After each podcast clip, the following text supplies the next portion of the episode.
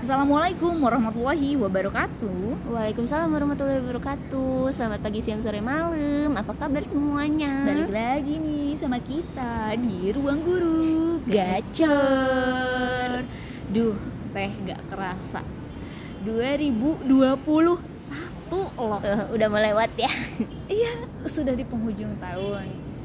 Eh, kayak setahun ini kita gak kerasa kita cuma gak lebih dari 10 episode ya yang kita Iya, ya, yang kita upload ya. upload. Bu- Heeh. Bulan Januari 1, Februari, Maret. Udah itu hilang. Maaf ya aku hilang karena tesis. Iya. Beres tesis kita mulai lagi. Maaf ya, saya Maaf juga ya. Berfokus fokus pada suami. gitu. Nah sekarang sudah bisa terhandle semuanya, bisa menyeimbangkan berkat kita sudah mengevaluasi diri kita, Iya, ya bener. gitu.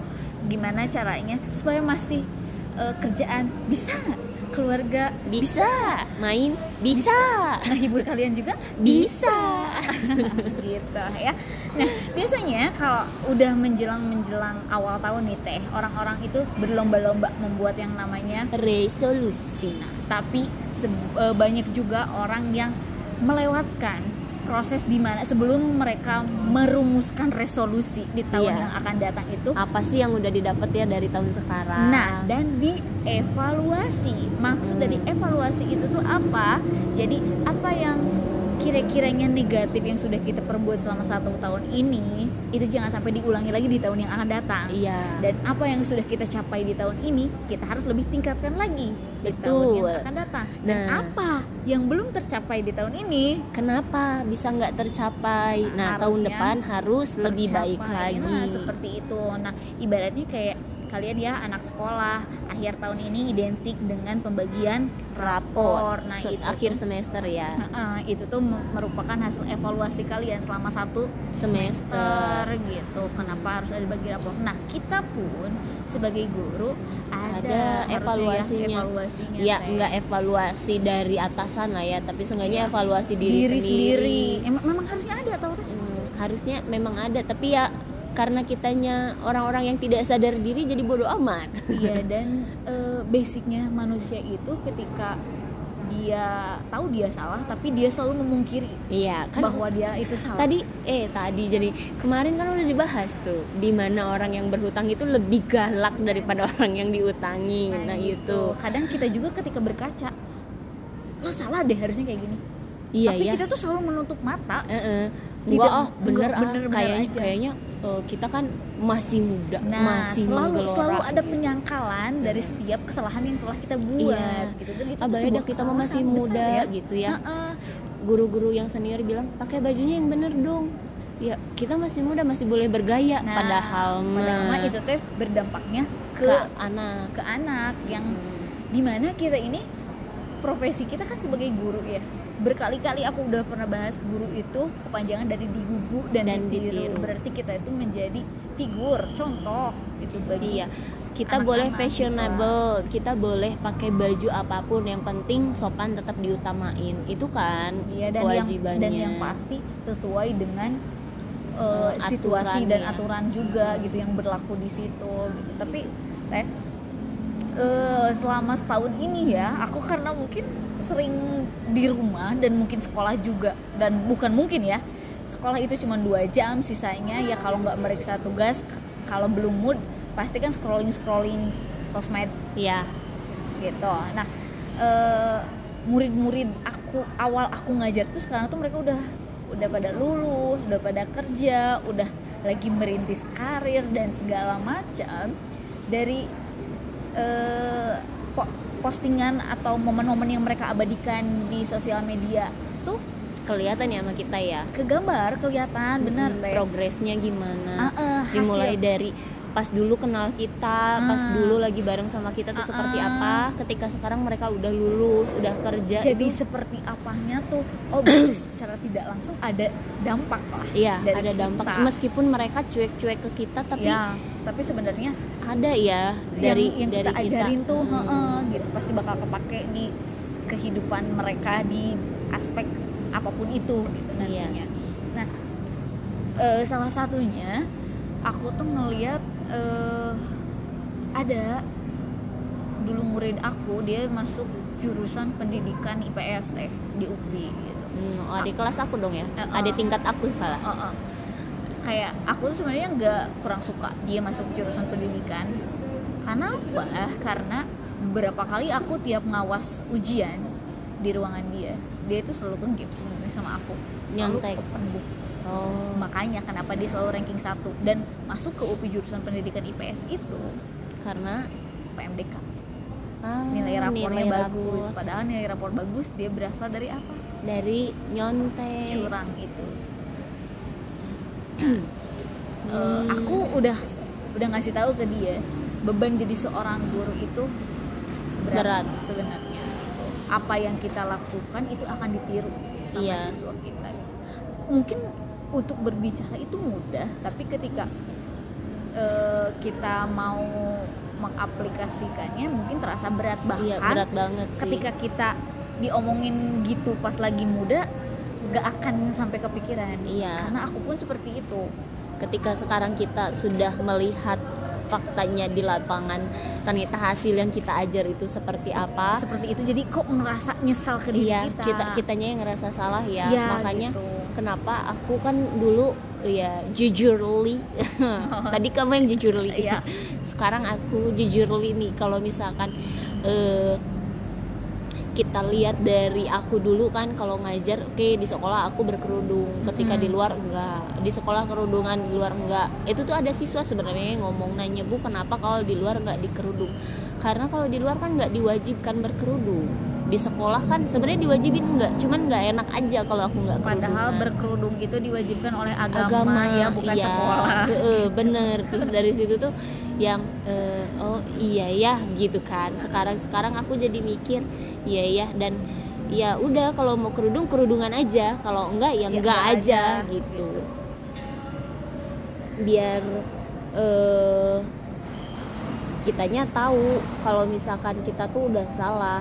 Iya dan terlihat juga kita itu memiliki prinsip. Nggak nggak apa ya nggak nggak terlihat seperti yang masih pelin pelan Heeh, gitu. Nah eh, sama teh. Jadi aku juga dulu waktu awal-awal ngajar ya seperti itu. Aku dikerudung karena apa? Karena paksaan dosen jurusan. Hmm. masa sih guru nggak pakai kerudung? Padahal kan hak kita ya. Iya dan agama aja nggak nggak tidak apa, memaksakan tapi me- mewajibkan sebenarnya bukan memaksakan. Iya, tapi kan sebuah kewajiban itu harus didasari dari, Dari hati diri kita nurani. sendiri. iya, gitu kan. Nah eh bak- dulu tuh zaman aku awal ngajar si anak ini nih ya yang dia masuk jurusan pendidikan IPS itu eh musimnya belum WhatsApp belum Line. Hmm, BBM eh Line Line Line udah udah ini udah hits. Udah ada gitu. iya udah hits. Twitter pet Ya, nah itu semua di sosial media aku nggak pernah pakai kerudung. Kerudung. Pakai eh, profil picture yang pakai kerudung. selalu rambut yang dikeluarin Ya, makanya kan waktu itu pernah ada murid aku yang bilang, wah Bu Raisa tuh guru yang paling keren karena apa? Dia tuh pernah kayak di otakin sebelah. Itu tahu Oh, dari iya. mana? di mohak Iya di Mohawk. Kan tahu dari eh, dari dari pet dulu itu ya. dari pet Iya, sekarang udah aku, tidak ada aku pet. hampir seperti itu ini belakang tadinya sama aku mau di undercut cuman aku mikir lagi aku kan guru masa iya aku ngeliatin ke anak-anak kayak gitu Tapi Ih, aku dulu waktu diterima di undercut no problem dan tidak ada yang mengetahui itu kan. tapi guru Paulus tahu Aku di undercut. iya Oh iya? iya tahu Bu Ria ngomong Oh padahal aku undercutnya nggak nggak ekstrim banget soalnya kan apa belakangnya eh luarnya masih pendek gitu. Bu Ria ngomong ke aku, aku kira Bu Raisa yang dateng. Emang kenapa? Iya dulu Bu Raisa kan rambutnya kayak gitu, tapi lebih pendek lagi. Oh, Iya, iya. enggak kataku teh. Aku nggak ngikutin Raisa, aku malah ngikutinnya Poppy Sophia. Oh, berarti berarti aku kayak Poppy Sophia gitu ya. Atau Poppy Sophia ngikutin kamu. Mungkin ya, karena aku lebih dulu ya. Gitu ya. Padahal Poppy Sophia kenal sama kamu aja enggak ya? Oh, oh. ya gitu. Nah, si apa? eh, si anak ini pun ketika sampai beres kuliah tuh dia masih tetap nggak pakai kerudung. Hmm. Entah ya eh, budaya dia masih mencontek atau tidaknya mah gitu aku Hmm. sudah tidak me- Tapi ini kalau di IPS karena aku alumni-nya ya jadi aku tahu sebenarnya kita kalau lihat buku nggak apa-apa cuman untuk sadurannya untuk kutipannya itu harus ditulis gitu harus Hmm. ada eh, apa sumbernya jadi kita nggak plagiasi nah sekarang aku ngajarin ke anak-anak ya kamu kalau mau ngambil dari internet mau ngambil dari buku silahkan saya tidak melarang cuman ya Iya, itu harus ada yang namanya sumber. ya tapi kan itu Gitu. posisinya membuat sebuah karya tulis ya Mm-mm. bukan menjawab soal ujian Iya, hari menjawab soal ujian ningali buku mah kalau di S- SMP SMA mah mungkin eh, kalau menjawab sesuai dengan buku nggak boleh ya. Tapi kalau kuliah itu nggak apa-apa. Dan tetap kutipan yang diutamain. ya gitu. Nah nah si anak ini tuh sampai udah lulus eh, kuliah dia sempat curhat sama aku bu aku cocok nggak sih eh, ngajar? Kira-kira ya mending ngajar aja. Kamu kan udah dapat gelar SPD sayang kalau nggak ngajar. Eh, aku sih menyarankan dia ngajarnya di sekolah bukan nasional swasta. lebih le- iya lebih menyarankan ke swasta dan ya udah mending di sekolah Katolik aja sekalian ya. ya karena kan nggak dituntut untuk Berkerudung. berkerudung gajinya lebih gede juga gitu karena apa jujur li ya Iya, Ya. Zuzurli. gaji gaji guru itu sedikit sebenarnya gitu dan itulah ya bisa ka- kaget gitu akhirnya dia ngajar di sekolah Katolik nggak lama ternyata dia ngajar di sekolah negeri sekarang karena nggak kuat tuntutannya. Eh, mungkin tidak kuat imannya Eh, takut ke bawah Kristen. mungkin ya seperti itu Hmm. Nah, eh, tap yang lebih mengagetkannya lagi, dia itu ternyata ngajar di sekolah negeri itu berkerudung. di luar nggak oh macam kita zaman dulu Nah, mungkinkah dia meniruku? Karena dulu pun aku kayak gitu, ketika ke sekolah ya berkerudung gitu. di luar jadi anak gaul di sekolah jadi anak alim ya seperti itu. Nah, mungkin dia tuh niat niru dari aku seperti itu. Nah, dari situ aku ngerasa bersalah dan berdosa banget. Mungkin ya banyak anak-anak di luar sana yang dulunya pas SMA-nya di kerudung, terus ketika sudah kuliah atau keluar eh sudah lulus kuliah itu jadi buka kerudung karena mungkin terinspirasi hal negatif dari aku yang itu.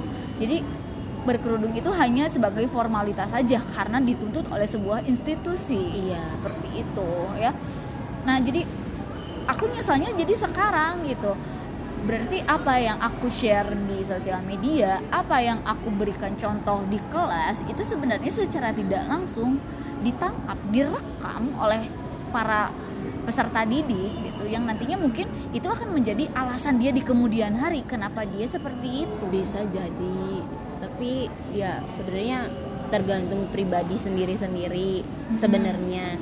Tapi kalau misalkan kita eh, apa ya kalau sekarang kan aku nggak ngebagiin sosmed aku ke murid-murid aku. Ah. rasanya kayak yang ya udah aja itu bebas aja gitu terserah aku.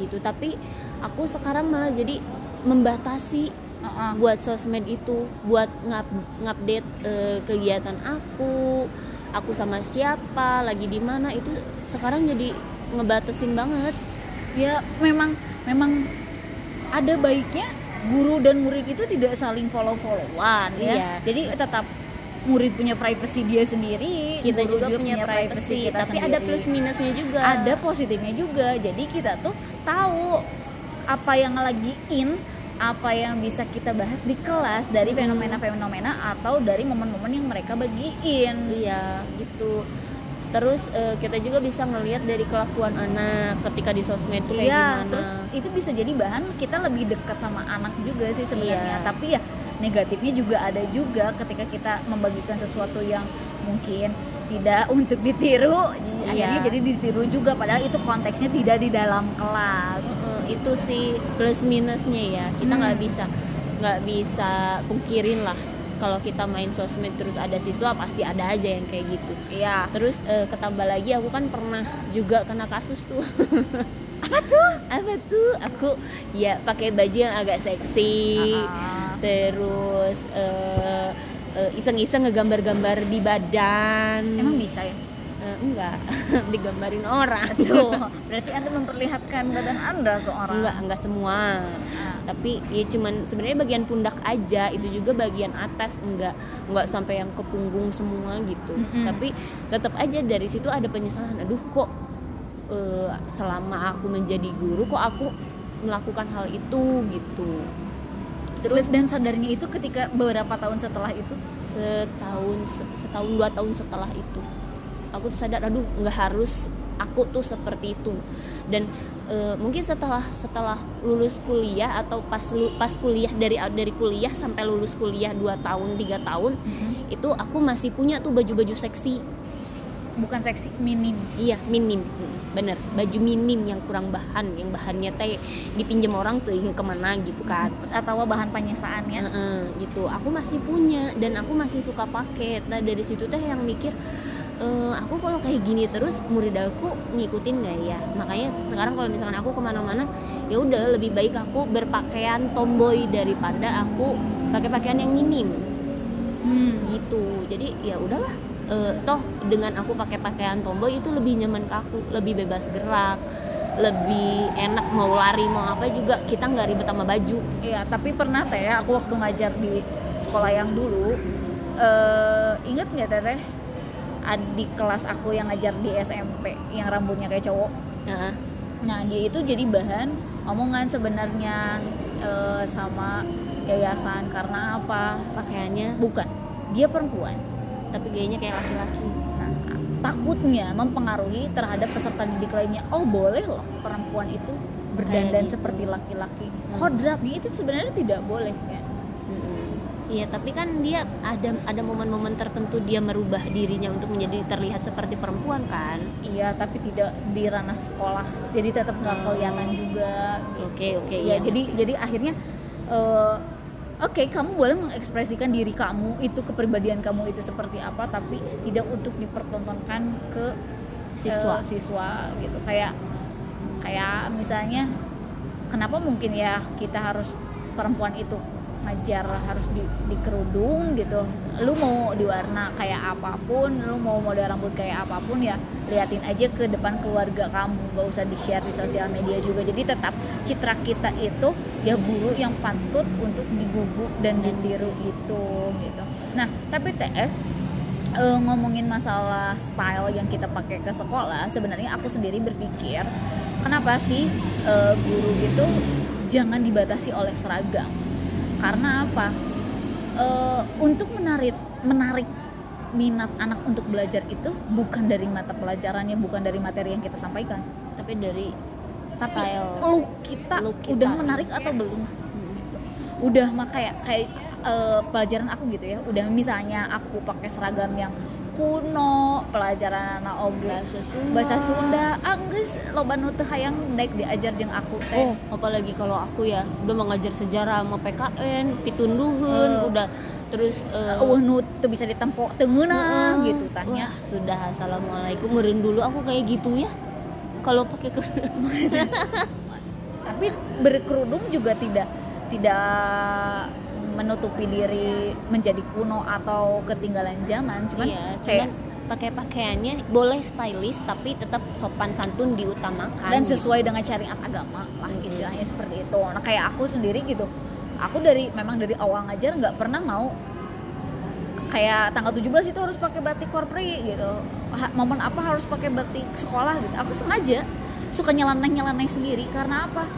Kita ini bineka tunggal ika berbeda-beda Berbeda. tapi tetap satu keunikan itu menjadi identitas iya identitas Indonesia gitu kenapa kita harus diseragamin gitu kadang-kadang aku suka nyeleneh suka mix and match gitu kayak pakaian formal sama non formal tapi jadi kelihatannya uh, bagus. bagus. gitu nah uh, beberapa siswa juga banyak yang uh, suka ngomong gitu bu aku suka banget ya sama style ibu dan akhirnya apa ketika mereka kuliah mereka bisa mengekspresikan diri kalian eh mengekspresikan diri mereka gitu atau misalnya lagi di luar sekolah kadang-kadang suka ditiru gaya-gaya aku tuh tapi sekarang sepertinya aku sudah tidak produktif dan Iya karena tidak kan kita menjadikan panutan nggak ini karena nggak nggak ketemu secara langsung itu kan Iya, karena kita di rumah aja ya mau gimana gimana mau memperlihatkan diri kita. Murid aku ada yang nggak kenal sama aku loh yang di Pelita Fajar. Kenapa? Karena ya nggak ketemu. nggak pernah ikutan meet juga kali ya ikutan meet, cuman ya mereka cuma sekedar ikut, tapi Oh, nggak pernah. nyidik nyidik Eh, aku tuh yang mana orangnya, seperti apa orangnya. gitu. Sampai kemarin itu kan lagi waktunya remedial nih. Heeh. Eh, ada anak kelas 8 namanya Hardi ikut aku dulu, kenapa aku harus berurusan dengan Hardi lagi Hardi lagi gitu tapi ya pinter anaknya. Pinter anaknya tapi mah. bermasalah. Liur itu. Pokoknya nggak entah kenapa ya Hardi yang aku kenal tuh seperti itu. Dia teh remedial terus disuruh menghubungi aku. Menghubunginya tuh ya bukan ke aku tapi ke guru BK Heeh. menghubunginya bu ibu guru PKN bukan kata kata Miss Yobel kan dia teh ngajar PKN juga tapi di sekolah lain gitu. Iya kenapa? Katanya. Padahal Ah. di sekolah yang aku ajar itu kan BK, eh, BK, BK. heeh. gitu. Iya kenapa? Bu saya ada ulangan harian yang belum belum mau susulan. Mau susulan. Jadi biar nilai saya ketambahin gitu. Oh iya boleh sana kata teh kamu hari di kelas berapa sekolahnya di mana? Dikasih tahu lah oh kalau di situ saya ngajar BK katanya. Malu dong anaknya. Heeh. terus udah gitu teh baliklah ngechat ke wali kelasnya bu saya udah ngechat guru BK tapi katanya bukan. Katanya bukan guru PKN katanya. Ya iya tuh kamu ngechatnya ke siapa? Sana katanya. Ke Miss Yobel katanya. Bukan guru PKN itu Miss Ray digituin. Mungkin lamun aku ngajar di Pelita Pajar jadi Miss Raisa atau Ci Raisa kan abi ngajar bahasa Sunda Miss. Makanya tetap Miss. Makanya ngajar bahasa Sunda tapi dipanggil anak Miss. Enggak bisa dipanggil ibu juga. Oh ibu. Kalau kalau aku sih ngeles semua manggilnya Miss. Miss, Miss Raisa. Iya Miss aja. Ya karena ngajarnya calistung tapi pakai bahasa Inggris jadi Miss. Pantas lamun ngajarnya pakai bahasa Sunda itu cocok. Panggilnya Miss. Gitu sampai tadi pagi. Anaknya ke sekolah. Mm-mm. aku datang. Nih kenal nggak sama gurunya? Enggak Wah, kasihan ya. Kasihan ya anda ya. Aku sampai ketawa dari situ. Terus kamu bisa ngerjain ulangan gimana ceritanya? Saya ngechat bu sama sama yang eh, di apa di kontak grup itu ada gambar smiley-nya. Dan saya mah ada namanya aku terus dia bilang temen saya bu. Ih, malu kan aku Sumpah itu anaknya jadi malu banget ketemu aku. Oh ini Miss Reite. Tahu pak? Baru tahu. Ya Allah kasihan sekali ya. Ya jadi mungkin itu. Tapi ada ada positifnya juga ya. Kita PJJ itu jadi tidak banyak Nyuci baju. Nggak banyak. lah aku sampai pernah bilang kayak gini. Pas pertama kali PTM baru ya ngelihat Bu Raisa aslinya itu seperti apa? Lebih cantik kan daripada di Google Meet? Terus kata anak-anak, iya Bu. Iya. Dah kalau Meet mah ibu atasnya we ditiung jeung make blazer handap nama. Masih kene we celana tidur. Ih sama, mau ngapain lagi? kalian juga begitu kan? Ih ibu tahu aja. Ya iyalah gue juga kan begitu. Nah Itu. itulah. Jadi makanya kenapa ada peribahasa guru kencing berdiri murid kencing berlari. jadi mau jauh beda murid yang akan kita hadapi itu dengan kelakuan kita zaman dulu pas masih jadi siswa sama sifat kita sekarang gitu. Tapi da asa kasih dating ari leuwih loba anu belagug nama da urang mah teu belagug lamun belagug mah mau jadi guru. Iya, bener tuh bener. Da kalau kalau kita nggak bisa apa-apa mah ngapain jadi guru gitu. Itu. ya terus eh, di di sekolah aku tuh ada yang gini eh, apa ya ke aku aku kan orangnya kalau misalkan emang aku nggak bisa aku bilang nggak bisa. Mm-mm. kalau aku bisa aku bilang bisa gitu kan. Nah kemarin-kemarin itu kalau ada kegiatan di sekolah aku bilang oke hayu gitu. Mm-mm. nah sekarang ketika aku bilang nggak bisa aku jadi ditegur. Kenapa? Sekarang jadi males. Nah gitu. Terus terus dari situ aku langsung mikir kayaknya karena PJJ aku jadi males datang ke sekolah. Karena PJJ aku jadi males buat punya kegiatan di sekolah. Nah, siswa pun sama seperti itu, Bunda. iya. Ya, iya bunda. Karena tapi sumpah aku mah nggak pernah teh. Kayak ha, aku harusnya ngasih ngasih tugas ke anak pagi aku jadi ngasih tugas ke anak malam gitu tapi kenapa anak-anak sekarang itu dikasih tugasnya pagi dikumpulkan anak peting Iya, karena pagi itu waktunya ma eh waktu tidur, siang waktunya main, malam waktunya ngerjain tugas. tah abi mah abi mah teu aya waktu bermain nah jadi sore itu dipakai untuk Masak, melayani suami. Yes, Tapi gitu. yang bikin aneh itu kan handphone aku connect sama emailnya si Agista ya. Si Agista kan SMA. Ketika dia SMA, otomatis tugasnya masuk dong ke email. Nah, udah masuk ke email, notifnya masuk ke aku. Udah masuk ke aku, ketika aku buka emailnya dia, guru-gurunya dia ngasih tugas jam berapa coba? Setengah dua malam. itu sare gitu udah aku mah setengah dua malam tuh sedang nyenyak nyenyaknya sedang nyenyak-nyenyaknya ya dipeluk sama suami. Iya. Ini setengah dua malam aku dapat notif email. ngabagikan tugas Iya, ngebagiin tugas langsung dong astagfirullah. nah pantas eta mah lamun murid-murid na oge ngumpulkeun Ngerjain anak malam. peteuing jam sabaraha nah aku mah nggak pernah mau meriksa tugas malam-malam karena malam mah ya waktunya buat beristirahat bukan untuk bekerja lagi Iya. gitu.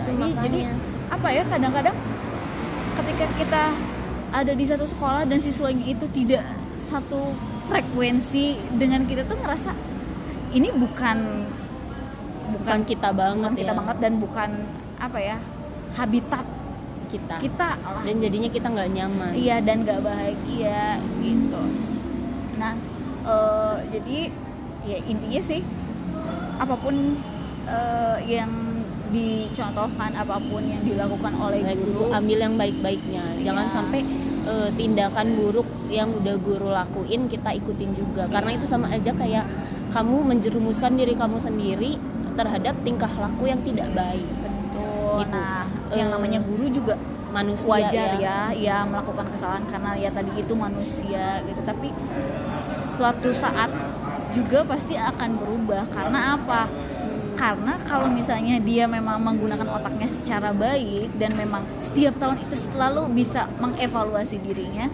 insya Allah sih akan bahkan berproses ya Iya. untuk menjadi lebih baik. dan akan memberikan contoh-contoh yang lebih baik untuk ditiru juga oleh murid-muridnya iya. jadi buat kalian yang sekarang eh, kuliahnya di jurusan pendidikan, tolong pikirkan matang-matang. Iya, kalau mau jadi guru itu seperti apa harus bertindak. Jangan sampai melakukan hal bodoh seperti yang pernah kita lakukan. Iya, dan makanya teh, aku tuh pernah kan ya kayak eh, interview di Alpha Centauri. SMA, SMA Alpha Centauri.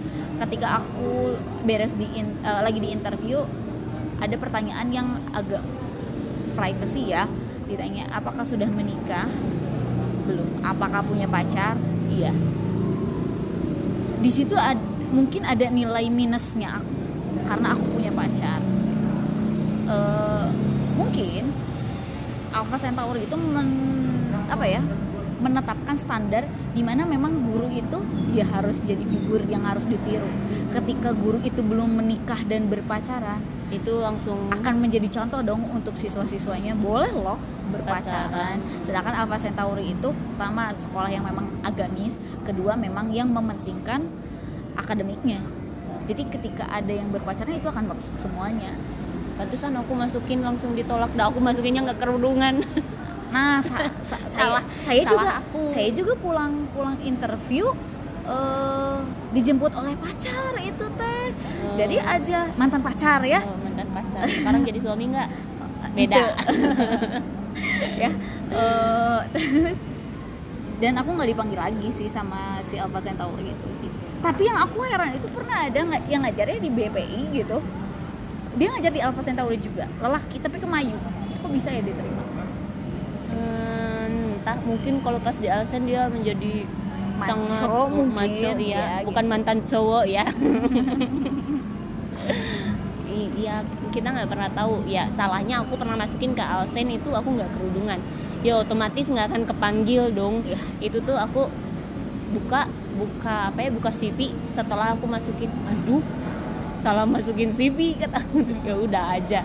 Pasrah deh dari situ. Ya seperti itu. Jadi memang tidak semua sekolah juga eh, tidak memfilter calon-calon Gurunya, ya calon-calon gurunya. Ada juga kayak ya Alfa Centauri ya contohnya yang pernah kita tahu itu Hmm. memang sangat selektif. Selektifnya banget banget terus eh, aku masuk ke sekolah aku yang sekarang itu juga interviewnya lumayan ketat gitu. Jadi eh, tahu nggak sih penilaian proses itu seperti apa Terus penilaian proses itu yang kayak gimana terus nanti nerapin ke anak itu kayak gimana eh, buat pembelajaran kita itu seperti apa itu benar-benar di ini diomongin gitu ketika kita mau ngajar tapi memang harus harus dites seperti itu karena ya yang akan kita hadapi itu akan menjadi orang di kemudian hari gitu. jadi nggak bisa kita ngajarin atau memberikan contoh yang kurang, Kurang ya. baik Iya, udah evaluasi dari diri kita sekian segitu aja jadi apa yang kalian lihat kami memang tidak eh, Sempurna, sempurna ya. seutuhnya ya memang tidak sempurna Nggak karena ada yang sempurna yang itu sempurna. hanya Allah dan Roh Amin. Kok amin? gitu ya Iya. Jadi mungkin segini aja ya untuk episode kali ini. Jangan lupa tetap terus pantengin Spotify-nya tiap hari Sabtu sore jam 4 ya. jam 3 Oh, jam 3. jam 3 menuju jam 4 Ya, pokoknya jam 3 kalian. udah diposting jam 4 ditontonnya boleh itu lebih Didengar. Teh. iya iya bener Didengar. kita kan nggak ini ya Kalau- kalau mau nonton, lihat ke ya situ, di live eh, Instagram. bener. iya live Instagram R A I S A S P R S T N R ya. A I S A P R S T N gitu Ya gitu. Raisa Prestiano R A I S A P R S T N Ya, jangan pernah bosan-bosan buat terus dengerin kita. Insya Allah apa yang kita bagikan itu oh bermanfaat. sedikit ada nggak mungkin kalau nggak ya. ada Dan Minimal mudah-mudahan di tahun depan kita lebih rajin lagi Istiqomah buat posting. ya. subhanallah sekali ya bunda makasih loh bunda untuk membagikan pengalaman kita baik Iya. di dalam sekolah maupun di luar sekolah yang bisa kalian ikutin ikutin dan yang enggak bisa kalian sedikit contoh lah. sedikit ya seperti itu ada murid aku yang pernah nanya ke aku apa? Apa bedanya ngajar di sekolah negeri sama sekolah swasta? Terus aku langsung bilang kamu nggak pernah dengerin podcast ibu ya? Digituin sama aku. Nah. Nah promosi mah di mana wae bisa? Iya. Aku langsung gituin emang ibu punya podcast? Katanya. Lah aing mah kata aku teh ke mana aja jam apa mungkin karena kita udah vakum berapa lama akhirnya dia lupa. Kayak kayak mungkin ya disangkanya kita udah nggak nggak lanjutin lagi iya, podcast mungkin kayak gitu. sebenarnya kita berpodcast ini belum menghasilkan belum ya belum. menghasilkan uang Hmm. tapi kita akan terus berusaha untuk memberikan eh, cerita-cerita yang edukatif saeutik insya Allah insya Allah. Atau mau diposting di YouTube? Ah biar kayak Deddy Kobuzer. Nggak usah. Ya gitu. Karena kadang-kadang kita juga eh, recordingnya by Di mana-mana. iya gitu. Nah udahlah daripada ngecablak panjang lebar jadi sekian dari kita. Assalamualaikum warahmatullahi wabarakatuh. Waalaikumsalam warahmatullahi wabarakatuh. Love you. Mwah.